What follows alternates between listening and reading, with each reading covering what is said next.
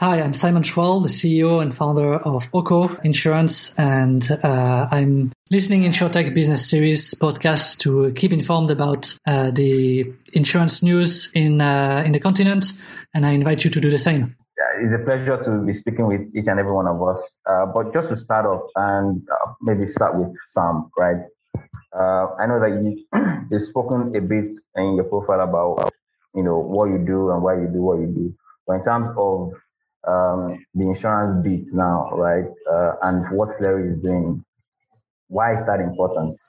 Uh, so, starting off, thanks for the opportunity. Um, I will say that the reason why uh, Fleury exists, you know, has less to do with um, insurance, and you know, to be honest, we avoid um, the insurance tag and um, everything else that comes around that from a compliance standpoint, um, but has a lot more to do with um, the people that we serve, right? So we're primarily focused on global migrants um, as our core customers, um, and we build solutions around them uh, based on their needs and the people that they care for right? The more interesting part about the opportunity that Fleury has is the fact that, you know, while we're addressing core problems for immigrants, primarily around how they support their family, we also realized that we had the opportunity to um, affect access to care, which, if you look at emerging markets, is not primarily driven by insurance, um, unlike North America right? Now, in that regard, what we're doing is taking the existing insurance industry um, as well as healthcare providers um, and creating an opportunity for them to serve a greater portion of their market simply by connecting them to um, a new source of financing. Right. And so in this case, we're approaching a market problem uh, from a different perspective, right? While enabling uh, the drivers of that market, right? So when you look at the partners that we work with, AXA as an example, um, Nationwide Medical in Ghana, um, all of these companies have been doing um, their own activities within the insurance space for decades, right?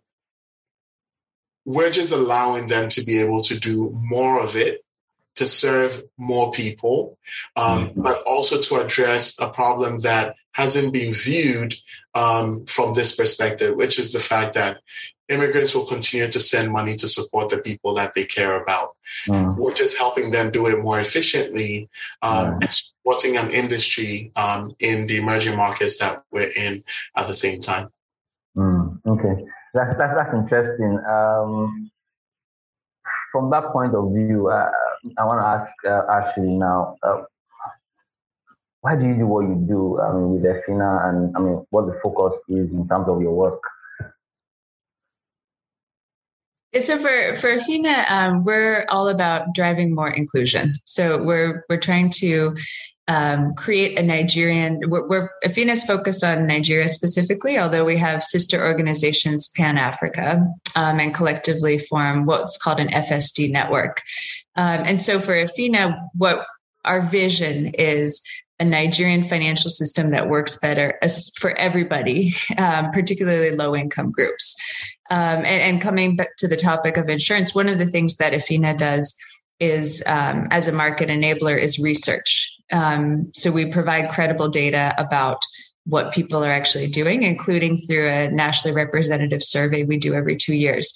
Um, and our our data shows that right now only or as of last year only 2% of nigerian adults were insured so um, one of the reasons that we're really interested in um, so innovation is really core um, to what we try to promote um, and um, we've done a lot of research and engagement around digital financial services and fintech um, because we see, you know, as Sam just mentioned, insurance has existed, but we need some new models to um, kind of unlock access for those who are currently excluded, um, to maybe digitize and make more secure and more efficient and more beneficial some of the behaviors that are already happening informally. Um, and, and there's a lot of opportunity through new technology and new business models to do that. Mm, okay. Thank you. Thank you very much. I think research bit is, is definitely very key. Um, I'm, I'm, going to come to Zachariah last, right? But, but Benro, Octamile, right? And looking even at your, your prior experience, there was no insurance in that, in that, in that conversation, right? So why do you do what you do at Octamile? Yeah. Um, so uh, very interesting. So most people don't realize that um, actually have a a very strong insurance background, uh, but never worked in the insurance industry. Uh, so I studied insurance for uh, for four years in the university as my first degree. So from a technical oh, wow. point of view, I probably understand a lot of insurance.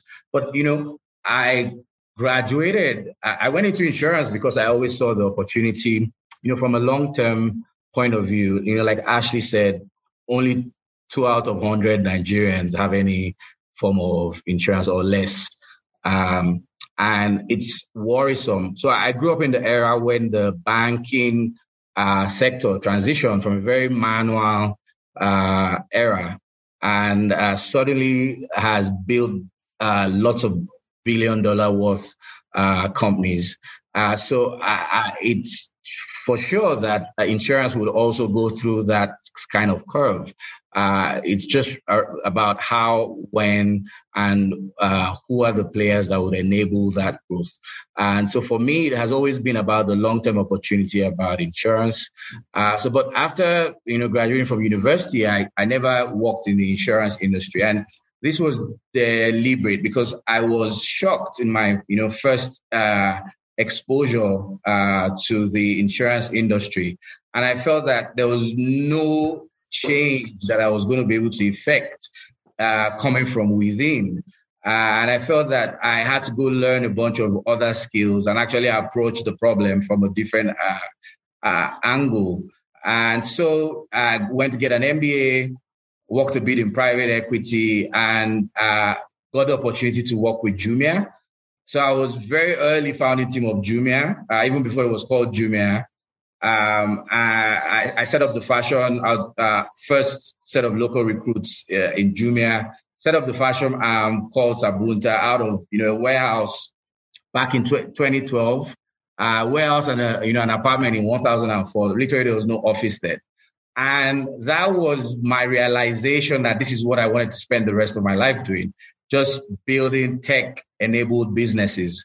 Uh, and given my background in insurance and my passion uh, for the insurance space, it only makes sense uh, to build for the insurance space. I feel like I'll be doing insurance a lot of disservice if I was, you know, building in other areas and not actually dedicating my knowledge exposure over the years.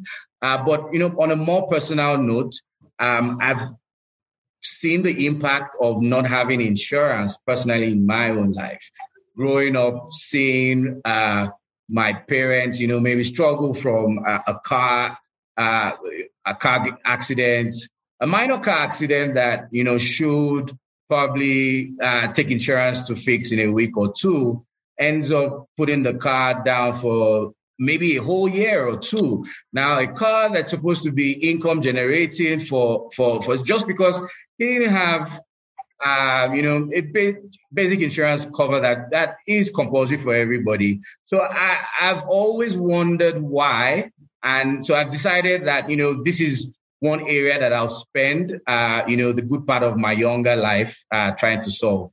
And uh, having engaged with the insurance industry over the years, uh, digitization is clearly going to drive that growth. You know, like Ashley referred to. Um, we so one of Octamile is just really building uh, the, the infrastructure for the digitization of insurance. Uh, we see the insurance as a value chain. Um, what happens through that whole insurance journey? Uh, we're trying to enable, uh, build the rails, build the infrastructure mm. to enable current insurance mm. players in the industry uh, to, to, to deliver a much better insurance product to, the, to their service, to, to their current customers. and you know mm. also unlock this opportunity. You know, everybody just keeps talking about the potential of under penetration uh, for for so long, uh, but you know I think it's by and so that's why we built Octamile to actually give our best shot at solving this problem. Okay. All right. Uh, thank you. Thank you very much. I can it also sense the passion in there, right? And so thank you. Thank you very much. So for, for Zachariah, right? Uh, well, I mean, why why investment? I mean, we're reading your your your your profile there, and there's there's a musician part there. I mean. uh, you mean why insurance or why? Yeah, why, yeah. Why, why investment? Like why, why in that that space with Launch Africa? So you have folks like I mean, incredible entrepreneurs like Sam. And um, do you prefer uh, Benro or Dara? What do you what do you what, what do you prefer going by, Dara or Benro? Benro works, but you know these days people call me Dara as well, more like Benro. But you know, Benro is my first name. Sweet, I'll call I'll call you Benro though. So, so so there are folks like Benro and and Sam that are so passionate about what they do. They're experts in their domain expertise. I mean, just to use the word expertise twice in one sentence, but that's that's that is something that I could never do. I I'm probably undiagnosed ADHD. I cannot do just one thing, um, and the world moves forward because of people like yourselves, entrepreneurs like yourselves. But entrepreneurs like yourselves need enablers that can support and back multiple people um, in different value adding ways. So to sort of dumb it down, I I love knowing a little bit about a lot of things okay. um, because I get too bored personally knowing a lot about just one thing. So if you wake me up at three in the morning and say, "Could you talk to me about drones in agriculture and also about you know education in the digital space in Kenya. Oh, and oh, oh, what's what's happening in healthcare in Rwanda? I'll probably have a coherent explanation for all those things and 95 other things. But you, the world sometimes needs generalists as much as they need experts. So I'm, I think I'm playing my little small part on the African continent to to help um, grow ventures like Octamile and Flary and the many others. And then you have folks like Ashley that put it all together by working with governments, with corporates, with think tanks, uh, with DFI. So I think every part of the ecosystem plays a very unique role, and I happen to have found my niche in the um, in the VC space. The one thing I will say is, as an early investor in a lot of African tech startups, you've got to add a lot more value than just your money. Um, I'd actually the, uh, switch the question on its head and say, you know, money is probably the last thing you should be adding uh, from a value creating perspective. When you get to Series B and Series C, of course, your checkbook goes so much further. But if you're at seed, pre Series A, or even pre seed, you got to be adding networks. You got to be adding value from a POC, a proof of concept, a pilot, a JV perspective with with large insurers, with banks, with reinsurers, with telcos. You got to play you got to be able to to liaise between the large corporates on the continent and all these passionate founders and be able to tell a story that makes sense in corporate speak and for mm. many years you had so many of these incredible african founders i've lived in africa now for 11 years that were so afraid to even walk up to the front lobby of a sanlam or an old mutual mm-hmm. or a uap mm. Mm-hmm. because they're like oh my god mm-hmm. these these these these old men with briefcases. I. They're just so intimidating. There's no way I could I, could talk to a mutual, you know, or a Sanlam or a Discovery. And and I happen to live in South Africa, where every major insurance company on the continent. Their, their office is in a one mile radius in Johannesburg in Sandton, for those that haven't been there. So part of what we do as a fund, as an accelerator, and I've spent 10 years doing this, is just being able to to, to, to be a bridge between distribution, which is, by the way, the biggest hurdle to scaling any tech startup on the continent is distribution, distribution and data. And Sam, I mean, I'm just at full disclosure, our fund is an investor in in Flary.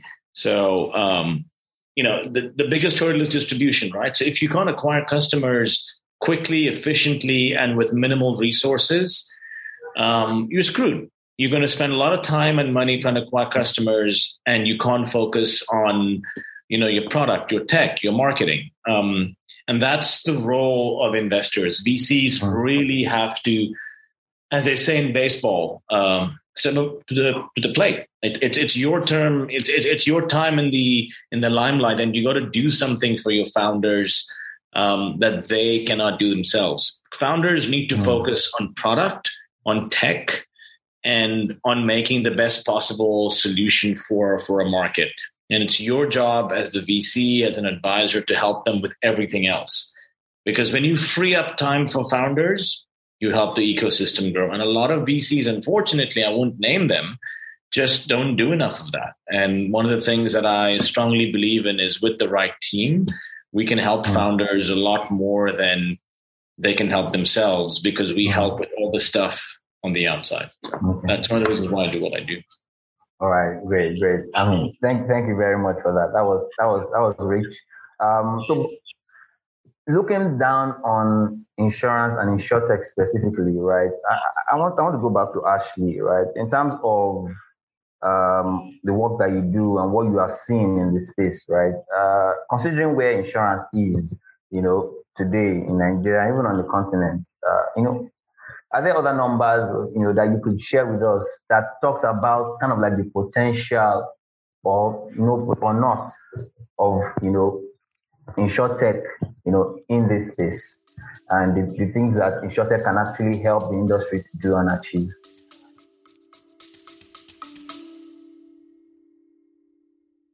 Hi, everyone. Uh, my name is Adebowale Banjo. I'm co-founder, CEO at mycover.ai, and we are building Africa's digital insurance infrastructure. For the latest news on insurance technology in Africa, keep listening to InsurTech Business Series and stay updated.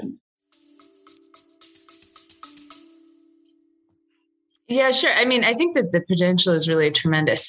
So obviously, we see that um, almost, at least for Nigeria, almost no Nigerians are insured. If I were to summarize, I mean, even those who have insurance don't may not have their full set of risks covered right mm. um, so so there's a lot of room for for improvement in this space and there's a really tremendous untapped market um, and while we've seen um, you know acceleration in the in the fintech space in nigeria um, you know a lot of activity initially has been around payments and, and credit or lending.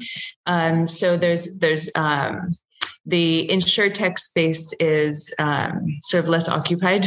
there, there's a lot of opportunity to still come in, come into that sector, and um, you know it's really great to um, I think that the the panelists here actually provide some really good examples um, around the breadth of, of, different types of offerings that that can come mm. into that space. Uh, I mean, in terms of just to talk a little bit about potential. So really, I mean, the potential market is is everybody, right? um, everybody uh, sort of has to manage risks in their lives, um, and we you know, Efina, for example, in our nationally representative access to financial services in Nigeria surveys, we ask people, did you have an event in your life last year that made it really difficult to pay for things? Um, and six out of 10 people said yes, right? Um, we, we see that only about a quarter of Nigerian adults are considered financially healthy by our measurement. Um, a, a, lot of people are financially vulnerable and really just one risk away.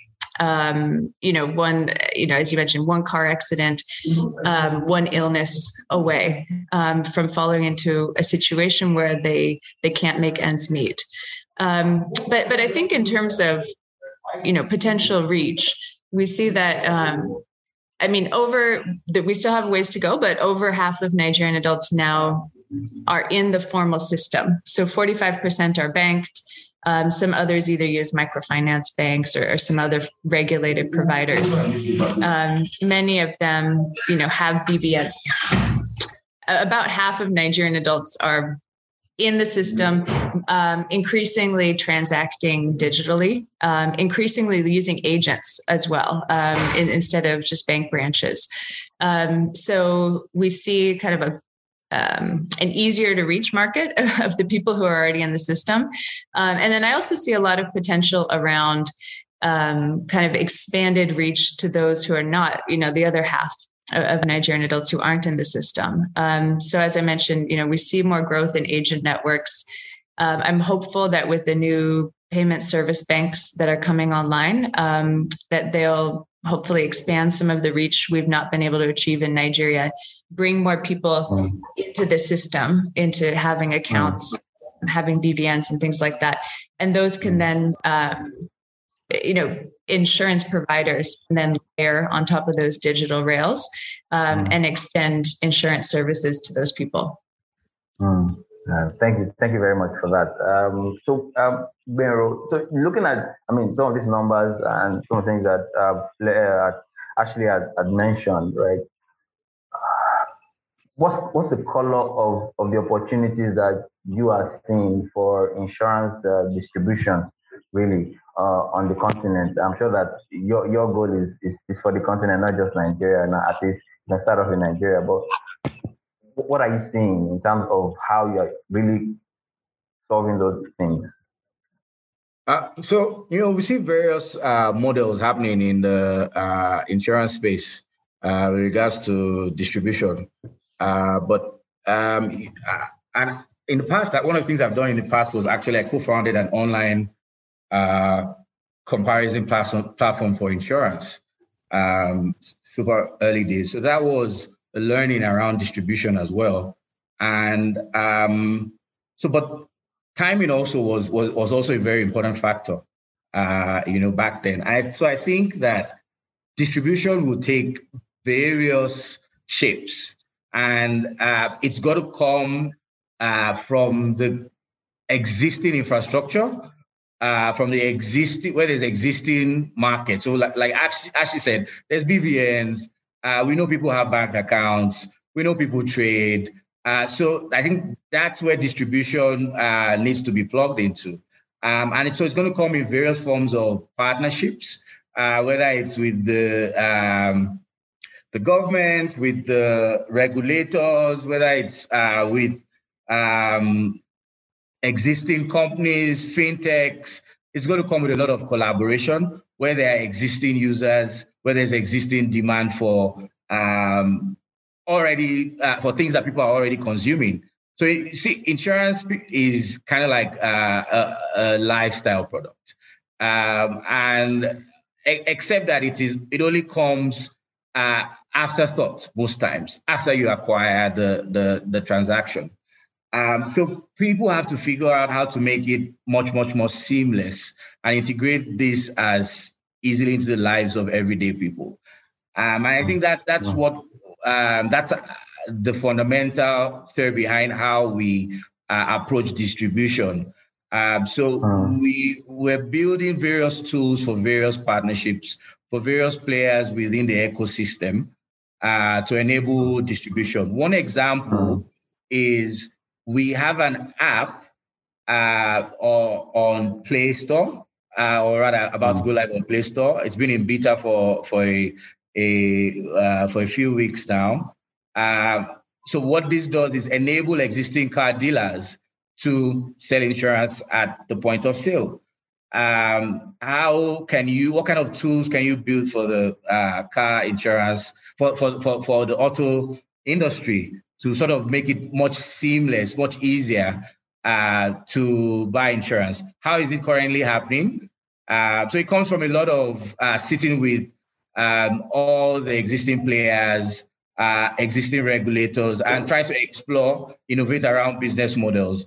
Uh, so hmm. a lot of what we're doing is business model innovation, uh, just trying to find a new way, given our own experience, our own specific context of the Nigerian economy, hmm. and, and, how to innovate around the insurance uh, within the regulatory context um, and within yeah. the, the, tech environment uh, uh, as well.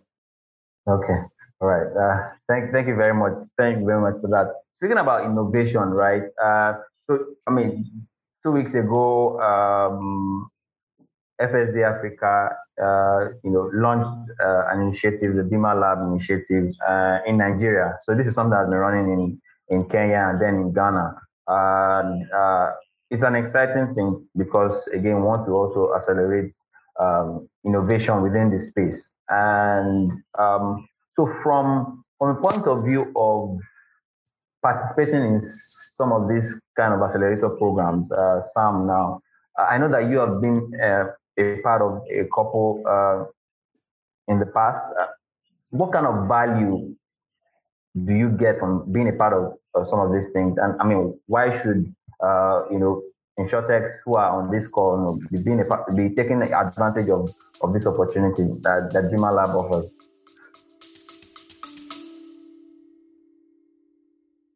Hi, I'm Dr. Neto, founder and CEO of Wella Health, where we're working on affordable access to healthcare using technology and alternative care pathways, microinsurance being central to our work.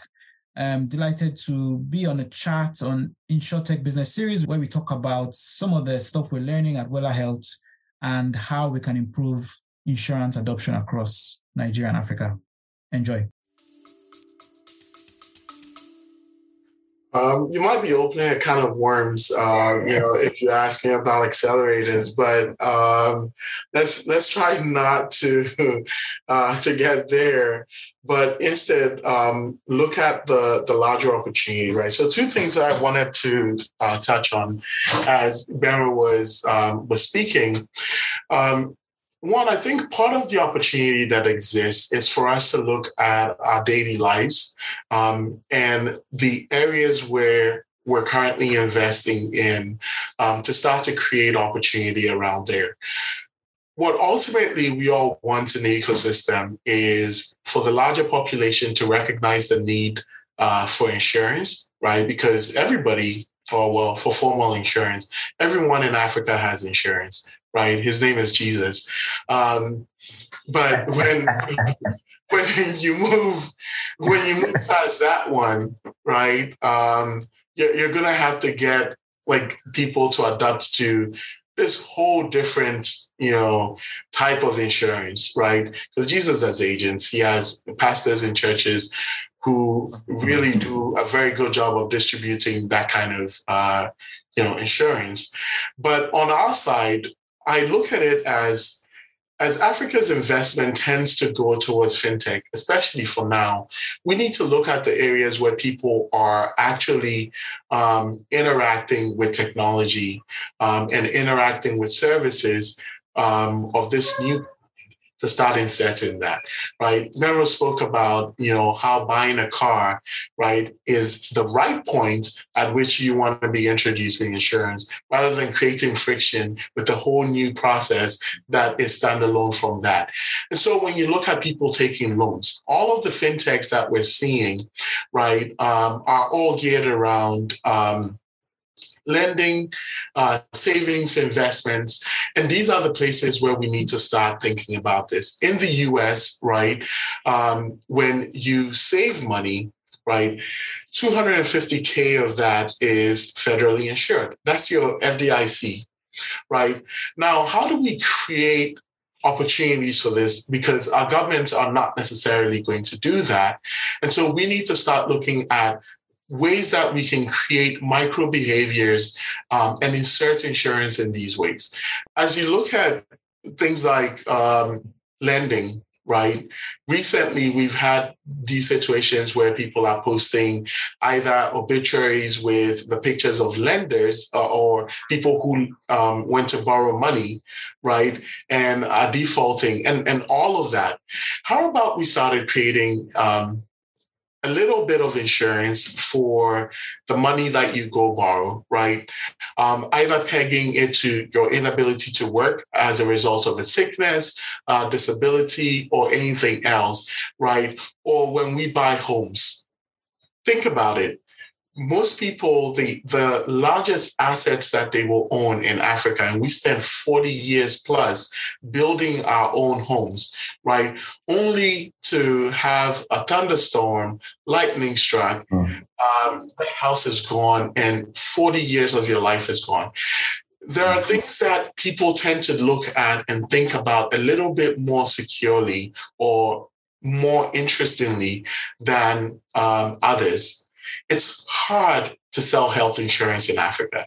Mm-hmm. Why? Because as a people, you rank all of your other needs right? And until your body is literally dying, you're not going to prioritize that, which was intentional for Flurry, right? As a starting point, because that situation that Africans tend to create for themselves is felt worse by the family member who's abroad that they're going to tend to and say, oh, mommy was just sent to the hospital, or there's an emergency, or this person needs a surgery, right? And so for us, while you deprioritize that on the continent, the person who's abroad has to hold that as a priority and creates the incentive for them using a product like Flurry, right? Mm-hmm. And then coming to the second question that you asked, right, around the way that we're looking at this um, uh, opportunity, right? For me, it's about access. Um, how can I create opportunities for uh, for us to be able to work um, in making more people able to access insurance. Um, there's something that we're working on that I can't announce now, um, but on on the wider sense is around taking cities and state governments right and tapping them into the opportunity that Flurry is seeing right and that's when you're going to see that um, you know shortly but what we're doing at Flurry is essentially like creating our own way of socializing access to care, right? At this point with Flurry Health, mm-hmm. uh, where if you look at the National Health Insurance Scheme, you want people to be able to contribute to it. But if we took that and we turned it around, right, can we incentivize a different type of population to pay for this? Um, and that for me is the opportunity that I see in being able to take the problems that we're all trying to solve around insurance distribution, um, mm-hmm. insurance mm-hmm. access, and look at alternative models, right, for the other people who might be interested. Um, okay. Be able to finance it, right? Because the financing will always be a challenge from the larger consumer base. But if you start looking at the other people who have an incentive to finance that, and I could tell you um, one of the most interesting ones is for VCs like Zach, right? Um, investing in a founder who lives in Nigeria, right, should always come with a key man insurance policy, period. Because the amount of risk that a founder takes being in Nigeria, right, going from office to home and being stopped right? Or traveling between Abuja and, and, and Lagos, driving, right? What kind of that risk is? We should be thinking about how we really are building behaviors from there. And then starting to get the companies who are VC backed to start thinking of insurance in a different way from the, for their own employees, right? And mm-hmm. the employees that they're investing in. I think mm-hmm. these are some of the things that will start to build behaviors. Um, first, from you know the group of people who are building companies, and then their employees, and you'll start to see it in the wider workforce, right? Which is also going to start trickling down to how we decentralize it to the folks that are buying from a kiosk or maybe a mobile money mm-hmm. vendor. Mm. Oh, thank, thank, thank you very much for that. Um, so, so, so Zach, right? Um, you know, Sam and Benro, and, and so, one thing that, that is clear from what they are doing is, I mean, they're building uh, purpose-driven companies, right? They're, they are tackling a specific thing. Uh, creating uh, that um, infrastructure and some seeing that opportunity and, and going after it. Are those the kind of things that you're looking for in in SureTechs who you are reviewing and who are you know feed to you? Um, are those the things that you looked at, you know, in the companies that you are invested in uh, currently? I think there was a, there was a point that one of the panelists made earlier about um, um, you know, the, just the the the importance or, or, or the importance of not harping so much on creating jobs and measuring impact. I, I, I understand why a lot of funds pay a lot of importance to ESG, for example, or into, you know, with, you know, going through a fine tooth comb around how people can measure impact in their investments. And I understand that. But the reality is, if you've got a continent of 1.4 billion people, of which you know, Nigeria alone has about 250 million people, and the adult population in, I mean, um, in, in in Ashley's words, two percent. I think that's about right. Two percent are uninsured. Sorry, are are insured.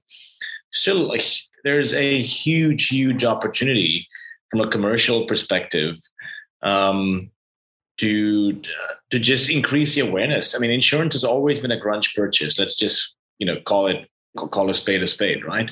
So the key the key message that needs to be conveyed is that insurance is less of a grunge purchase, but it is it is it is saving lives. It is saving relationships. It's saving you know the future of children's education, the future of health, and anything in life. The moment you bring it down to something that you are, I call it the push versus the pull. Right?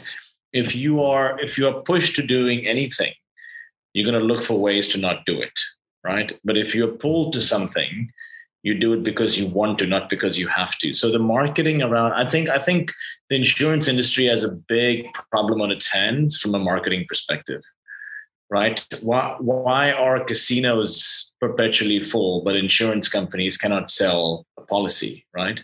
It's because casinos pull people, insurance companies push people to, to buy something. So they need, and of course, I mean, I love Sam's analogy of you know the biggest competitor to an old mutual or a sanlam or a discovery or a hollard or a uap is the church. And he's 100% right. I mean i've been to lagos several times and i've talked to very senior people at insurance com- uh, companies bima and you know the likes of it. And they're like no our our biggest challenge is pastors and mega pastors. And i and i get it. I think but then, but then on the flip side, look at the funeral insurance industry, right? Um, funeral insurance has more cover per capita on the African continent than anywhere else in the world, right? Uh, higher than, I mean, so um, most of our investors are from Europe and specifically Switzerland. And you want to know about over insurance, go to Switzerland. People have insurance on everything. It is it is easier to sell insurance in Switzerland than it is to sell jollof rice on the streets of Lagos. It is wow. you can sell insurance to anyone. The Swiss are just paranoid about everything. Um, which is why the you know the the three largest reinsurers in the world are in Switzerland and and Germany, you know, Munich Re, Hannover Re, and Swiss Re. Um, but the one thing that the continent has going for itself is funeral insurance, and to a large extent, that's that's that's backed by the church, right? So I think what needs to be done from, and this has nothing to do with tech, so this is completely outside of my domain expertise, but stories need to be retold, right? Why did a, com- a country like Nigeria, that six and a half to seven years ago had almost no fintech investment at all I've been doing VC on the continent since 2014, and there was nothing. I mean, the most innovative fintech in Nigeria, you know, 10 years ago was InterSwitch. And I wouldn't call them innovative by any standards today, right? They mm-hmm. happened to be unicorn just because they were, you know, they were the first kids in the block, right? And and Nigeria today, six and a half to seven years later, is, you know, the holy grail of fintech on the continent what happened with fintech seven years ago in Nigeria was the stories that were told about the need for financial inclusion were told in the right way. They were around mm-hmm. how can I pay and get paid through a, um, a mechanism where I save money, I can help my relatives, the whole remittance argument. Um, how, if I can't get a loan from a bank, how do I approach alternative lenders? That's how the the unsecured lending industry boomed, right? So you have to look at what what landed well in the fintech space and learn from those stories and try and apply that to the insurtech industry, right? So, for example, in um, if you look at so the hardest insurance to sell is life insurance right? I think I, I think we call we can all agree on that. Maybe people disagree, but it's one of the hardest. Go talk to a life insurer; they'll tell you the hardest insurance policy to sell is the life insurance policy, right? Um, and for lots of reasons. Think about it. I mean, what is the average age that people get married today? It, it used to be 19 during World War II because people wanted to have kids before they the men went off to fight in the war. It was it was insurance against not having. I mean, so marriage. If you think, I'm, I'm digressing here, but it's but, but it's interesting stuff. Marriage, the, the concept of marriage was essentially insurance against a man dying in in in, in a war. I bet no one's told you that, right? But if you think about it, your great grandparents got married during World War One and World War Two, so they could continue the bloodline. So marriage essentially was an insurance policy. If you think about it, right?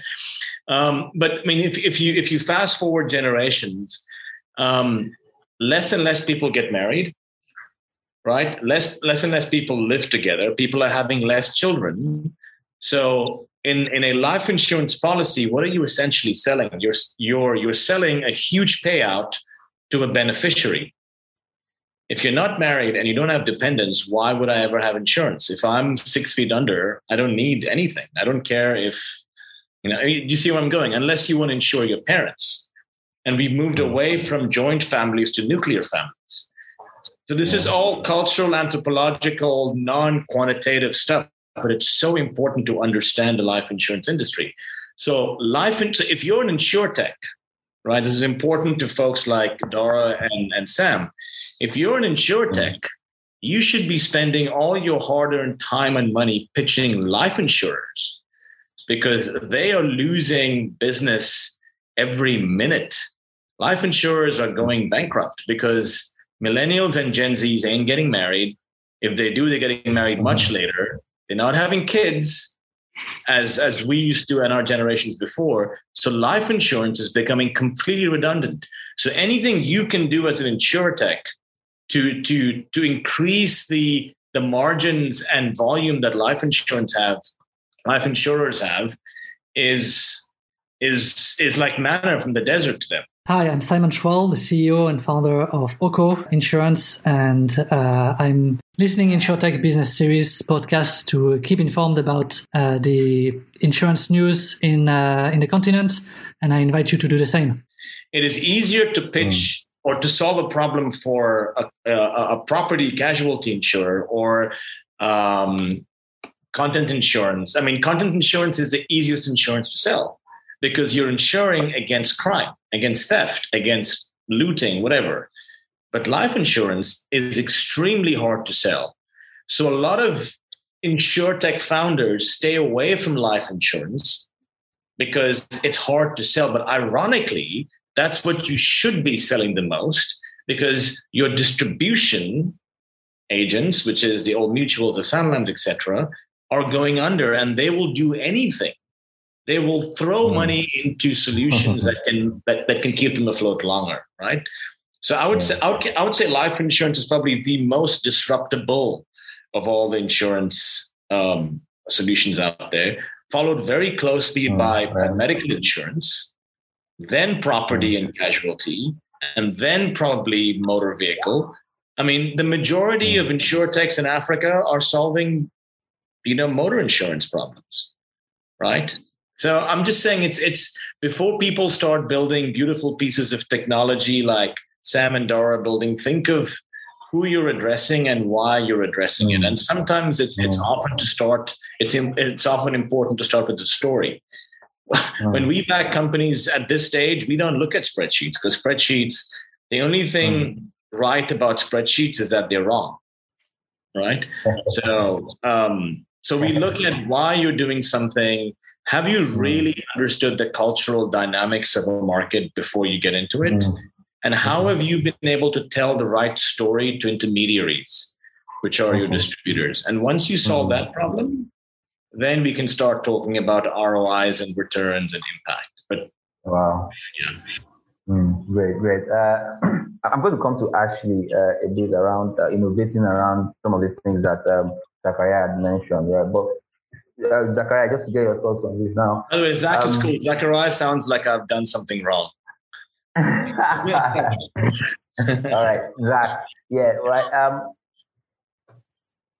how how far are we, you know, as InsurTech from um, the very first uh, InsurTech unicorn on the continent? I mean, how far matured are we? I mean, we're seeing a number of people come up. Yes, Benro, uh, you know, there's uh, Casava, you know, there's Lami, Alpha Direct, who you're backing. uh, you know, how far are we from, you know, the the Flutterwave? I mean, I'm I'm I'm the forever optimist, but in this, I'm gonna I'm gonna play devil's advocate and say we're probably a couple of years away from a unicorn in the insurance space. I hope that Sam proves me wrong. but, uh, uh, all for that matter. By the way, uh, Dara, I know one of your largest backers, EchoVC. I love what they do. Um, so you're very grateful to have them as on your cap table. Um, the thing with insurance is it needs to be you need to be able to scale across borders as effectively as you do in the fintech space. And up until now, that hasn't been the case. Once that starts to happen, mm.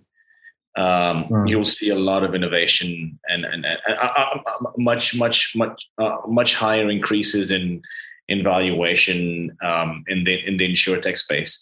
The reality mm. is insurance tends to be very country and region specific, unlike payments and unlike asset management and unlike lending. Um, if you to get an insurance license, and this is the regulation side of things, it's not as easy as yeah. getting a license to provide credit. You know, I mean, one of our biggest investments is Kuda, Kuda Bank. You know, they're two and a half years old, and they have you know, you could literally get a license to lend and accept deposits by acquiring small microfinance banks across the continent. And Bob's your uncle. In three years or in two years, you're now in 16 countries. With insurance, it hmm. ain't that easy, right? Um, so the moment regulations across the insurance industry um, ease up and you can scale across borders a lot easier, then I think you'll see valuations pick up. Also, remember mm. that the multiples, that this is an important one. I, I, I don't want to talk too long here, but if you're an insurtech, to take, for example, Alpha Direct, one of our investments in Southern mm-hmm. Africa, mm-hmm. the multiple that you get as an insurtech is basically a multiple of premiums collected right? So your net revenue is your net premium collected for the most part, right? Unless you're a software as a service platform, well, we won't, we won't talk about that now. So it's very hard as an insured tech to get a multiple of anything more than 10x your annual revenue. So, because although your revenue is a lot more stable, right? It's essential. It's it's it's essentially premium collection. The moment you stop paying your premiums, your revenue tap runs off right? So if you go through a financial difficulty or you don't feel like paying your premiums or you want to stop your cover, it's very easy. You shut off the tap. So premium revenue, so you can have a you can have a lot of revenue, but a good VC will not pay you a high multiple. I can tell you now, like to get anything more than 5x revenue for an insure tech, tough. Let's just call a spade a spade. You can have hmm. much lower revenue as a company like a Chipper Cash that does remittances or a payment integrator like a Flutterwave, you can have very high transaction volume, very low margins, but a very high revenue multiple, right? Because even though the revenue isn't as high, it's more sticky, if that makes sense. I'm using a lot of VC jargon, so please excuse me. So the insurance industry needs to move into a model where you're not reliant only on the collection of premium the moment you can make revenue from transaction fees, from a subscription based model, and premium collection, now you can start the weighted average uh, multiple goes up. And that's mm. when you can start generating higher revenues, uh, sorry, valuations, and therefore get yeah. to your status. Okay. All right. Uh, thank you very much. That is dropping a lot of gems um, on this call, and, and, I think that if you know they're they're um, you know entrepreneurs or um, soon to be entrepreneurs uh, listening, I think this is one of the areas where there is a lot of space, a lot of space for innovation. Um, but like with the last five minutes, right? Zach has essentially uh, laid out, you know, the areas that you should be focusing on, uh, a summary of what the opportunity is, and uh, the actual distribution of the of the opportunity. Um, also laid out, you know, where you want to be as a company, right? Which sometimes a lot of people don't really get a chance to analyze. And you would have paid an analyst to be able to kind of understand, you know, where your company should be in relation to uh, to the yeah. market, right? And so uh, that's a ton of value add, um, you know, for the discussion. Um, what I'll add to that is also for you know uh, to be entrepreneurs to also think about the fact that you know, that distribution that he talks about, um, more and more from a fintech perspective and an insurtech perspective, right? Um, distribution for insurtech today is a lot tougher, given the fact that um, traditionally insurance has been sold using people going to doors and going to knock. Today, we're seeing that fintech is rising above that primarily because it's playing on technology, right? People have already experienced a behavioral change, right? And technology is aiding that. On the insurance side, we haven't experienced a behavior change yet, which makes um, technology a lot harder to be able to pick up and then provide that multiplier. And so, how do we need to really think about it?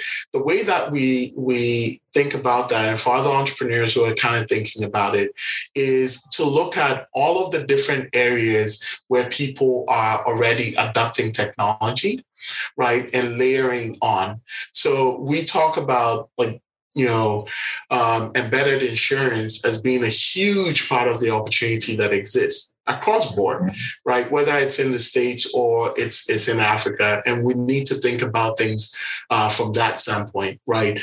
We talk about the church, and uh, I love to hate and and all of that, but the church as a distribution um, you know opportunity is also huge.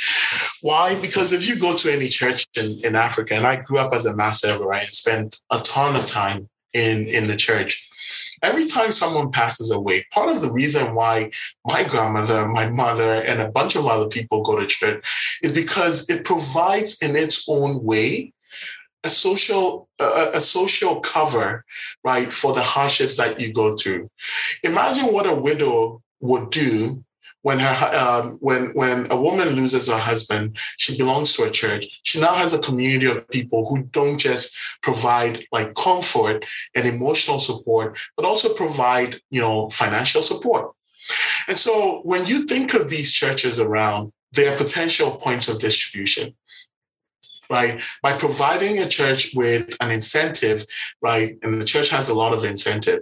Right now, they take money out of their collections to be able to support people. What if you could build a product that essentially allows the, the church to insure every member and peg it to the dues that they're paying, right? Because everybody pays uh, tithe and dues at church, right? You could start building out a distribution model that actually works with people. Um, think again about the things that are really common with us. And I, I didn't grow up like fancy or anything. Lotto kiosks are really, really common everywhere you go in Ghana. These days, they're getting digitized. Um, people bet a lot. What if you could bet um, and your losses could get insured the same way we do here, right? By finding ways in which we could start to make insurance a thing that people recognize and understand, right? It will be easier for us to reach that point of behavioral change, which is going to create mm. more opportunity for insurtechs, right? Um, yeah. The second part for Zach's comment around part of the challenges for um, insurtechs that want to become unicorns, right, has always been regulation. Um, and I'm not going to spill the beans here, but this is a primary part of why Flurry operates the way it does um, and the opportunity that we have, right? Um, we started out with our pilot in Ghana, um, you know, came to Nigeria. Now we're in Zambia, Zimbabwe, um, all without having to have, you know, a local establishment, right? And that's primarily looking at you know the the dynamics that tie the relationships that we're supporting in all of our stakeholders right and so while we recognize that opportunity, I think that there are other ways that even in short insurtechs that are present um, on the continent and operating mm there could start to look at stakeholder relationships um, versus the traditional way in which it's been done. Um, to, to start to scale some of these um, other issues that exist. And there are ways of, yeah. of that.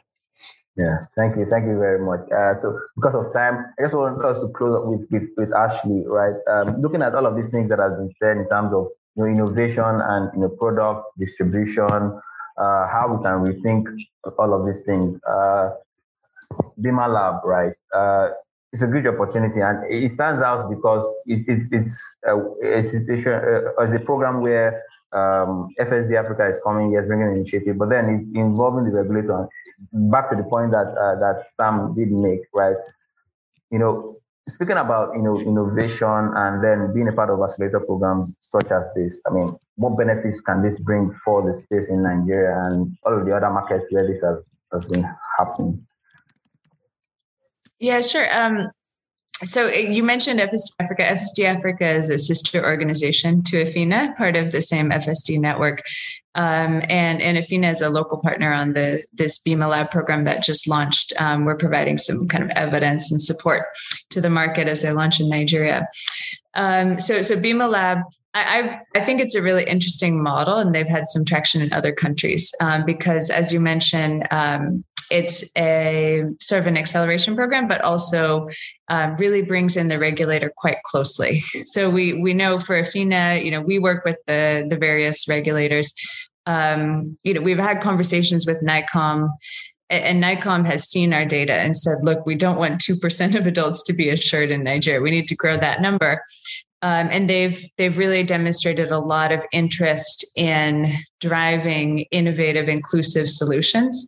Um, so I think NAICOM really has the willingness, but also the understanding that for them, as for all regulators, um, you know, eh, there, there's some evolution required in terms of regulation, in terms of processes and procedures, in terms of skills of their workforce, et cetera. Um, so that's that's a place um, where FINA and, and partners are, are supporting and I think for the for the Bima Lab program specifically, you know, bringing the regulator in to the conversation um, is great because you have that that engagement from the get go. Um, you know, one of the things, and this is kind of across fintech in Nigeria, one of the challenges we see um, that I think is really kind of a low hanging fruit for us to solve is just communication in the space. Yeah. Um, so, you know, fintechs tell us that they don't they sort of don't understand regulation. Um, then we talk to the regulators. Regulators say, "Oh, it's so clear, like it's written down here in black and white."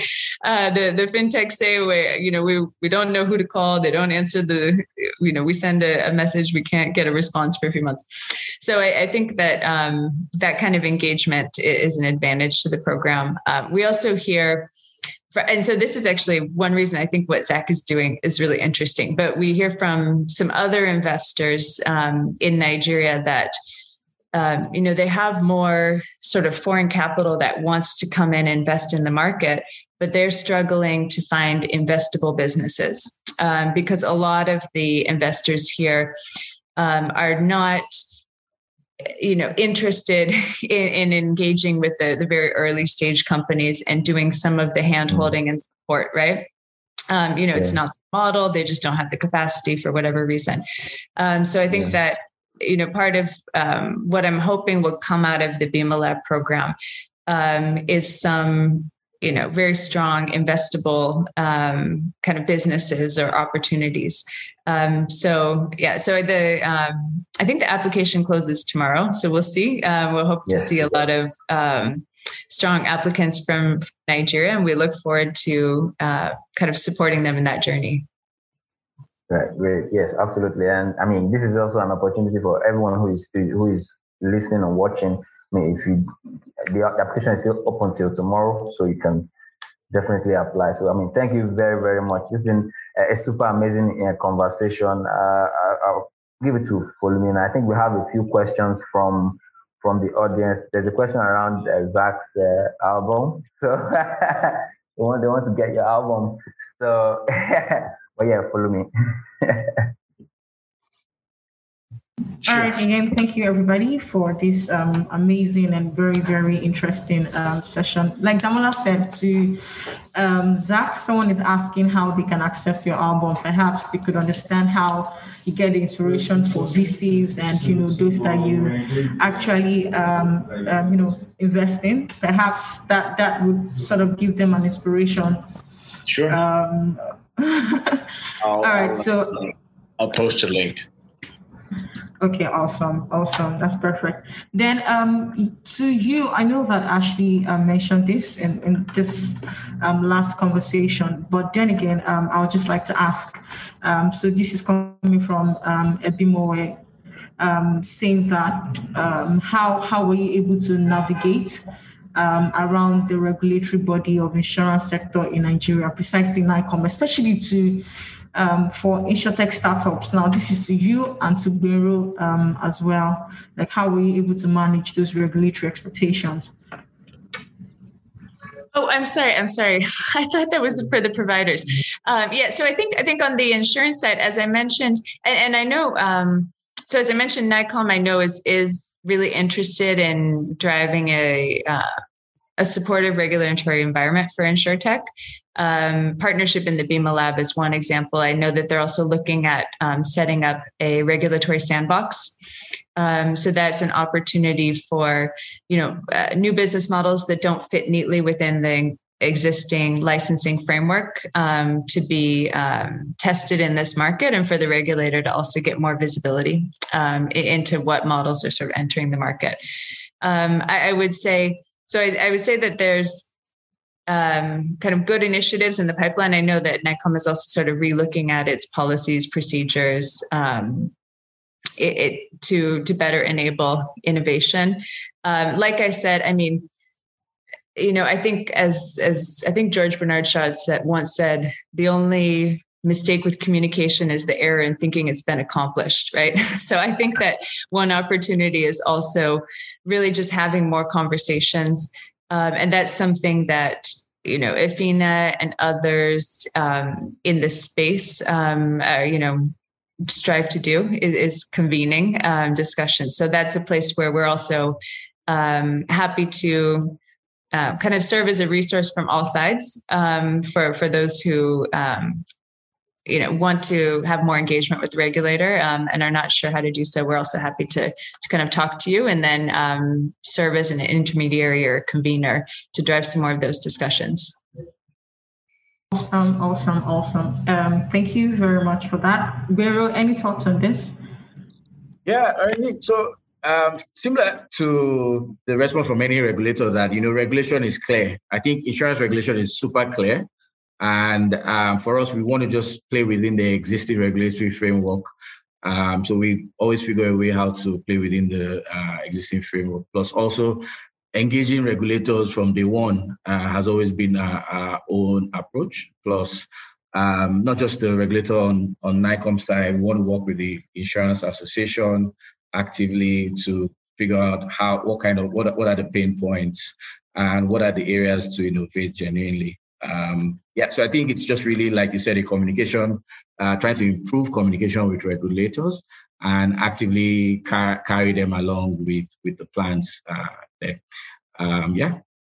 Awesome. Um, I think I think that actually sort of addresses it, and and I like the fact that again um, with the um, initiative of the BIMA Lab in Nigeria that sort of shows um, um, regulatory impact in that space. So um, kudos and thank you for um, those responses. Now to Zachariah, um, this is from Joel. I'd like to say that um, this is a question from Joel.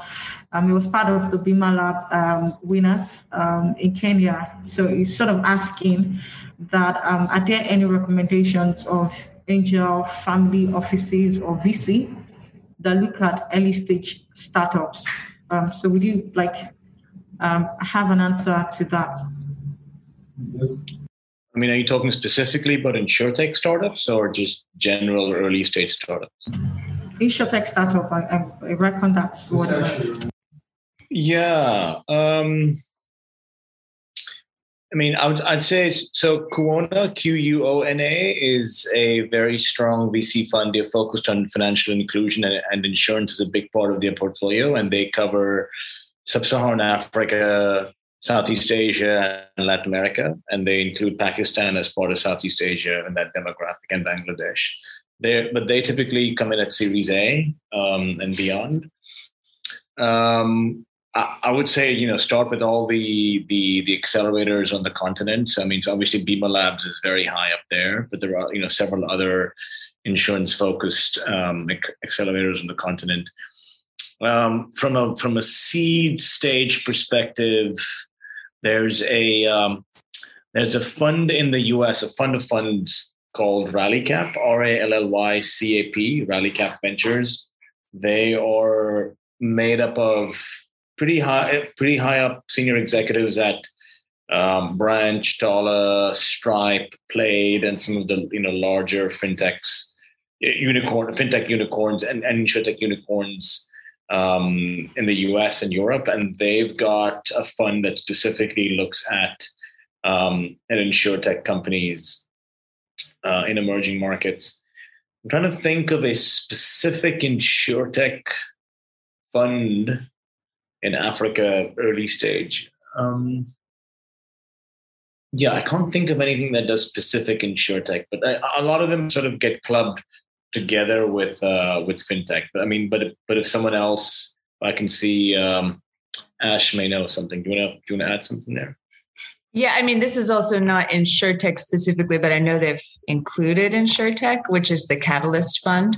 Oh yeah. Um, which is yeah. also sort of a um, kind of uh, has similar funders and Efina has um, kind of partnered with over time. Um, so, and I know that they've invested in some early stage insurtechs, um, and I feel like they've got a, a good team. Oh, and um, sorry. Um, they're based in South Africa. Let me just put it in the link. Again, this is the first time that someone's doing a Zoom thing and you can't see the audience because I understand it's it's being streamed live. But that particular fund, Lyrius.coza, it's the um, it's the VC arm of Hannover Re, and they specifically back um, insurtechs that have.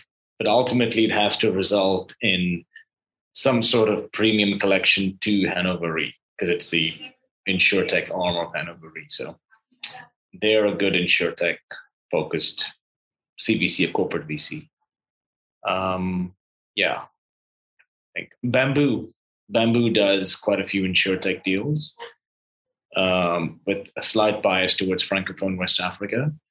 But yeah, Bamboo is. Um, but also, guys, like you. Uh, sorry, I'm, I'm being very very colloquial here.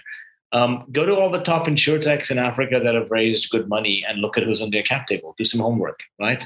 So look at so Lami. Someone mentioned Lami. Someone mentioned pineapple in South Africa.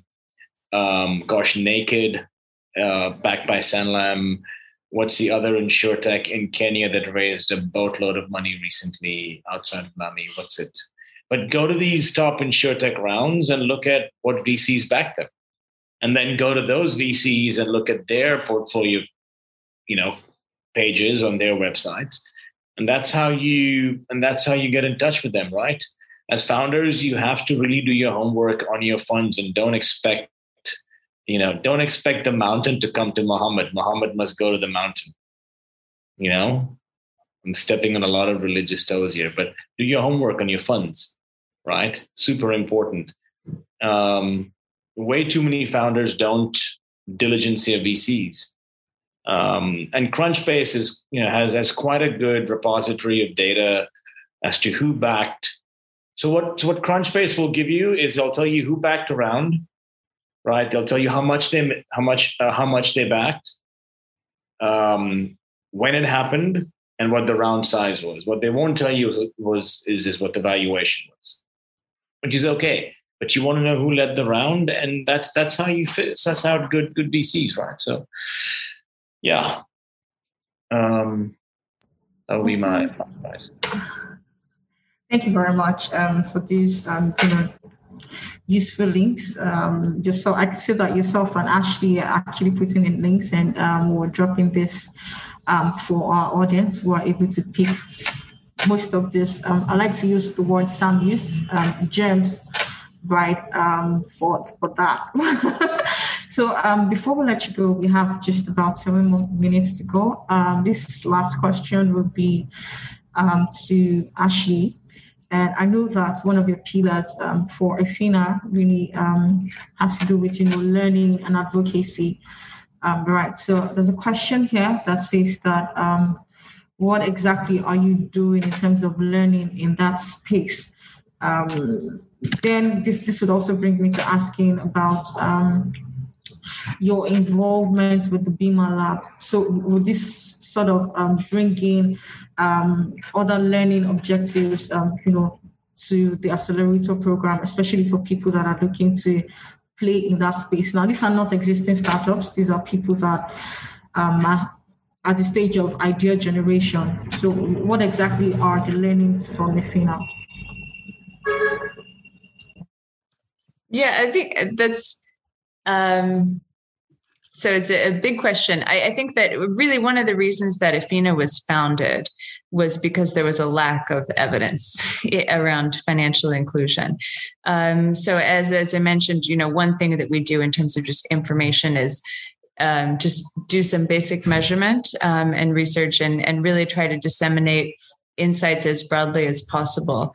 Um, but then I, I, think that the question around learning is also important. I mean, we've um, we've run in the past um, kind of innovation funds as well as a, a fintech challenge fund, um, and and I think that um, you know one point of learning we've seen is actually the the value of um, in addition to funding like advisory support where it's needed um, for um, actually at all stages even even businesses that have existed for a long time but are trying to innovate um, and do something new um, really being able to tap into uh, kind of expertise to take a, a test and learn approach, um, which we've looked at building more into kind of our grant funding structures um, as well is important. Um, I think that maybe one specific thing that comes to mind for me that, that we've really not touched on yet in this discussion is that um, so one learning point we took from our last um, fintech challenge fund is that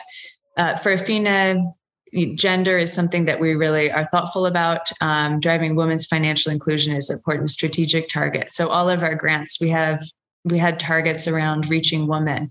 Um, one learning point I took is that you know looking at the performance, all of the fintechs kind of struggled to meet their targets related to reaching women, um, and as the as we talked about it, it became clearer that their intent was there, um, but the the challenge was that they struggled with the how. Um, and so that was actually that's a learning point that we've sort of taken to thinking about supporting the industry in, in uh, closing the gender gap and financial inclusion and, and reaching women more effectively. Um, and, and, we're now um, kind of working with the industry more around implementing this women's financial inclusion framework. But I think that um, there are some uh, there are opportunities um, for insurtechs and other fintechs to really um, take advantage of more kind of human-centric design principles.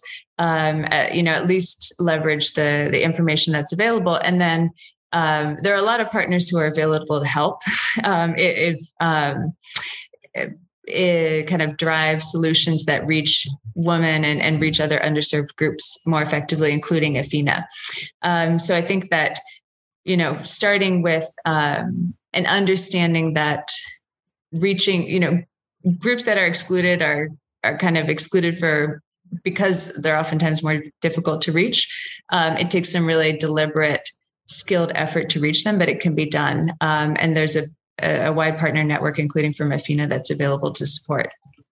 Great, great, great. Um, I think that's that's about the end of this. Um, thank you very much um, for your contributions and for this awesome discussion. Um, a lot of people have been giving um, positive feedbacks. And um, again, like I said, thank you so much for the nuggets because I'm pretty sure that um, people will take this home and um, work on it because this is a time where a lot of people are looking for how to um, access funds to you know develop their ideas and what platforms they can they have um, opportunities to um, leverage on you know um, to jumpstart some of their startups or basically to just help expand um, these businesses. And like what Zachariah mentioned um, in terms of finding the actual niche um, and you know um, focusing on that area to to grow and develop where um, you know doing your homework doing your research in terms of um, you know um, collaborating with you know people as well as um,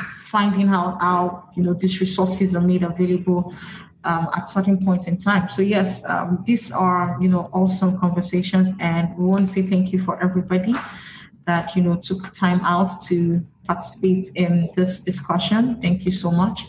Um, again, this is to say that we would continuously carry out these conversations to just ensure that we're able to move these conversations forward and um, we're able to increase the market, um, the insurance market penetration um, on the continent. So I want to say thank you um, again. Thank you, Samuel. Thank you, Benro. Thank you, Zachariah. Thank you, Ashley. And of course, to my very co-host, thank you, um, Damola. Over to you. Yes, I uh, really appreciate the insights uh, from Ashley, from Zach, from Sam, you know, from Benro. And uh, thank you as well for building what you're building, for doing what you're doing. Uh, InsurTech, uh, we believe that InsurTech is the next frontier for fintech. And uh, some of these things are what we are doing to help jumpstart that. Uh, and, and we're happy that you are part of this